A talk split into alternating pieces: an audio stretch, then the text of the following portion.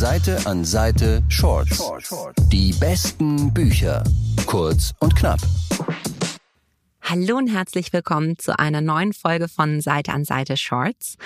Heute ist ja der 24. Dezember und ich hoffe, ihr habt heute einen schönen Heiligabend und findet ganz viele Buchgeschenke unterm Weihnachtsbaum. Allen, die heute aber Gutscheine bekommen, kann ich jetzt nochmal drei Neuerscheinungen empfehlen, die mich so richtig begeistert haben. Das erste Buch ist Ich, Ariadne von Jennifer Saint.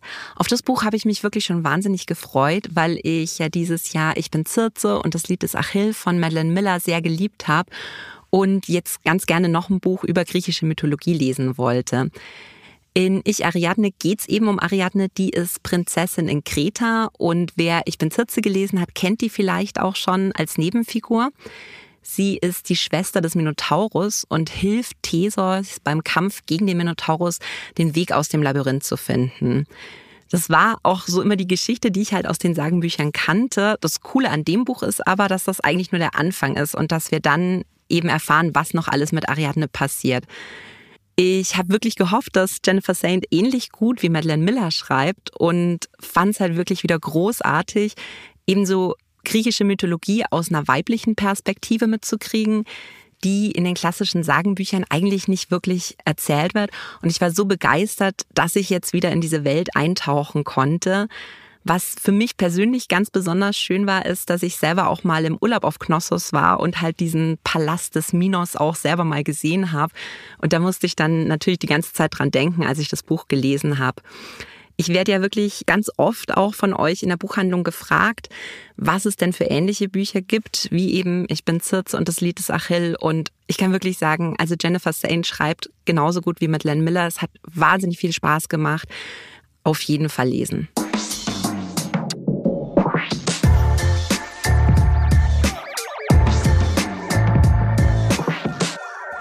Das nächste Buch heute ist Wolkenkuckucksland von Anthony Durr der hat ja mit Alles Licht, das wir nicht sehen, so ein absolutes Herzensbuch von mir geschrieben. Und ich war eigentlich super nervös, jetzt das Neue zu lesen, weil ich halt Angst hatte, dass es da gar nicht hinreicht.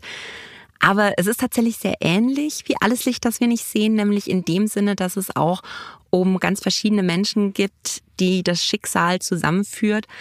Aber es ist halt nochmal deutlich epischer. Also Wolkenkuckucksland spielt auf drei Zeitebenen.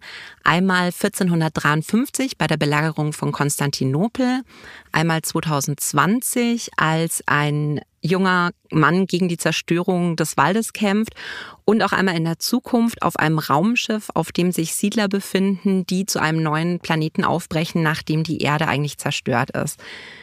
Diese drei Geschichten werden von ähnlichen Themen auch miteinander verbunden, aber ganz besonders eben durch die Geschichte Wolkenkuckucksland von einem antiken griechischen Autoren.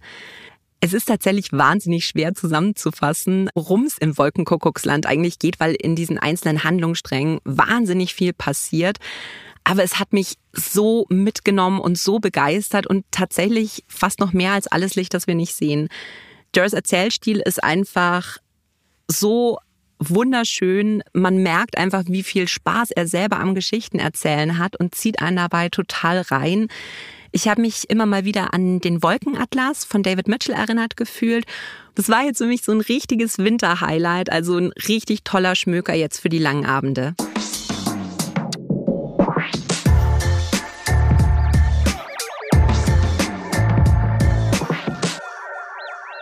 Zum Schluss habe ich noch einen richtig tollen Young Adult Roman für euch dabei, nämlich Felix Ever After von Cason Calendar. Da bin ich immer schon auf Bookstagram über das englische Cover gestolpert, weil ich das so wahnsinnig hübsch fand und jetzt ist eben die deutsche Übersetzung erschienen. Es geht darin um Felix, der ist 17 Jahre alt und trans. Und eigentlich ist es kein großes Thema an seiner Schule bis zu dem Tag, als Felix eines Morgens in die Aula kommt und dort lauter Bilder von sich selbst findet, die ihn aber vor seiner Transition zeigen. Felix ist wahnsinnig verletzt und versucht herauszufinden, wer dahinter steckt. Und auf der Suche nach dem Schuldigen findet er aber tatsächlich auch sehr viel über sich selbst raus. Es ist ein wahnsinnig tolles Buch, das sich mit ganz verschiedenen Themen auseinandersetzt, wie zum Beispiel Geschlechtsidentität, Selbstzweifel, Kunst, Freundschaft und Liebe.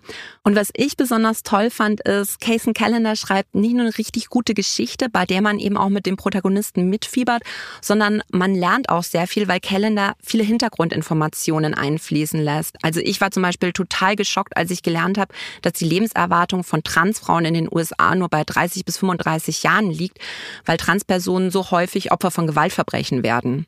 Die Geschichte ist einfach wahnsinnig authentisch und die Fakten sind auch richtig gut recherchiert, weil es sich bei Felix Ever After um einen Own Voices Roman handelt, denn Cason Callender identifiziert sich selbst auch als nicht-binär. Es ist ein Young Adult Roman, den man so ab 14 Jahren schon lesen kann, aber nach oben gibt's natürlich keine Grenzen und jeder, der sich für die Thematik interessiert, sollte es unbedingt gelesen haben. Es war ein Buch, das hat mich wirklich mitgenommen und begeistert und ich habe auch wahnsinnig viel gelernt und das sind die Bücher, die ich lesen will. Das war jetzt unsere letzte Folge in diesem Jahr. Wir machen nämlich eine kleine Winterpause und hören uns schon in ein paar Wochen wieder.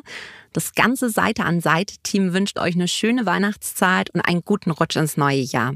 Bis dann. Seite an Seite Shorts. Die besten Bücher. Kurz und knapp.